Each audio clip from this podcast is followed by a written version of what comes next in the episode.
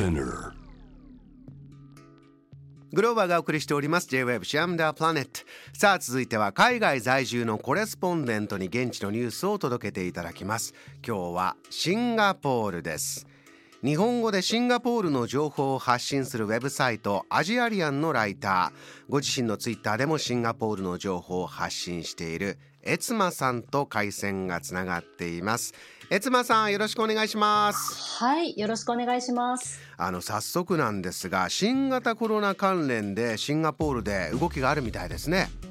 はい、えーシンガポールでは先週から少しずつ規制が緩和され始めてるんです。えー例えばワクチンを終えた人であれば、フットサルやバスケといった最大30人までのチームスポーツが解禁になりましたし、あとバーベキューやキャンプなども、まあ、人数制限はあるんですが再開が可能になったところなんです。30人となると結構できますねそうですね。ただ注意点はですね、あのこの30人の中にプレイヤー以外にもコーチや審判など試合に関わる人全員含まれますので、まあちょっとこう人数の多いチームスポーツなんかはちょっと調整が必要になってくるかなと思います。あのプレー中も普通にやっていいんですか？そのマスクとかあのあのもちろん試合中あの運動している間はマスクは着用しなくても大丈夫ですので、はい。あの普通に試合を楽しむことができます。そうすると生活結構他の生活の部分も割とリラックスして過ごせるルールになってきてるんでしょうか？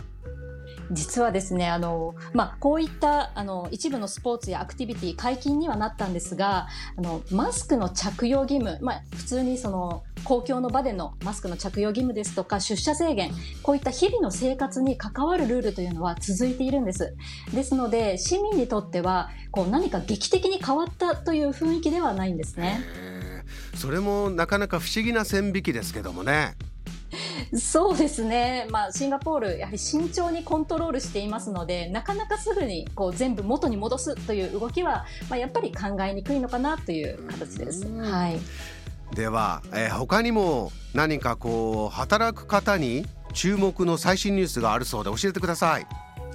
はい、ではまずシンガポールの就労ビザの発給に関するニュースについてお伝えしたいと思います。はい。えーシンガポールで働く多くの日本人の方も保有しているエンプロイメントパスというビザがあるんですが、その発給審査に来年から新しいポイント制度がスタートするんです。どんなものですか？はい、えーこれまではビザを取得するためには申請者の年齢、学歴、給与が主な審査基準だったんですが、うん。まあ、今後はさらに雇用主である企業への審査が加わってくるんですね。企業というのはそのシンガポールの側の企業の審査。そういうことになります。ははいで、その企業の審査というのは、例えば職場のダイバーシティについてですね、えー具体的には月給3000ドル以上のポジションに申請者と同じ国籍の人が何割いるかといった指標や、あと同業他社と比べてローカル人材を何割雇用しているかといった点がチェックされるんです。これはエツマさんそちらでどういった議論があってこういうとこが大事なポイントになってきてるんですか？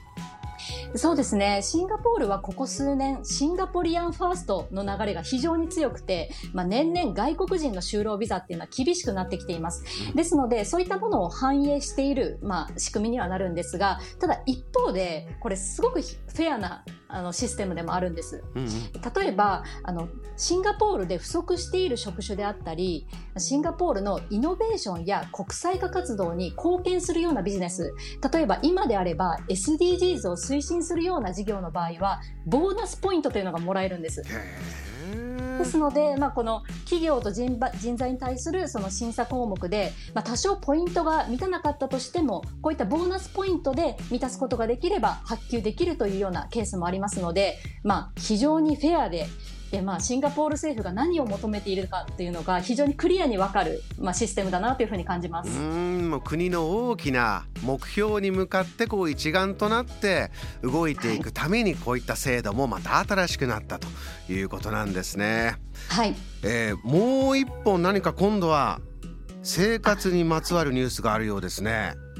はい、えーもう一つのニュースは、ん。シンガポールの野生動物に関する話題になるんですが。野生動物はい。はい、えー先日、えー郊外にあるイーシュンというベッドタウンでイノシシが出て住民が怪我をしてしまったんですね。うんうん。はい、で最近シンガポールでこういった野生動物による被害少し増えてるんですね。例えばあの中心部でよく見かけるカワウソ。カワウソは、まあ、見た目非常に可愛いんですがはい。なんですが、あの、コンドミニアムのプールに忍び込んでしまったり、あと、池で飼われている観賞用の鯉を食べてしまったりと、いろいろな問題を引き起こしているんですね。うん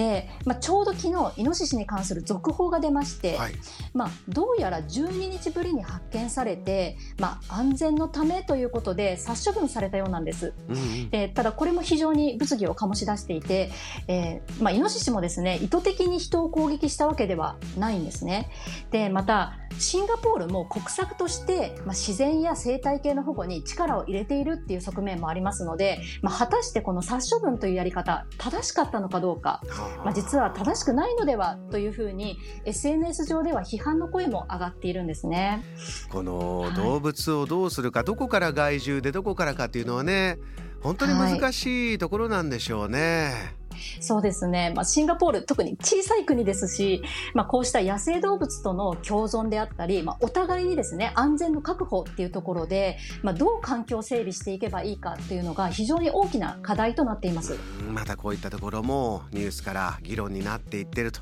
いうことです。わかりました。いつもさん、えー、またぜひ最新ニュース聞かせてください。ありがとうございました。はい、ありがとうございました。JAM The Planet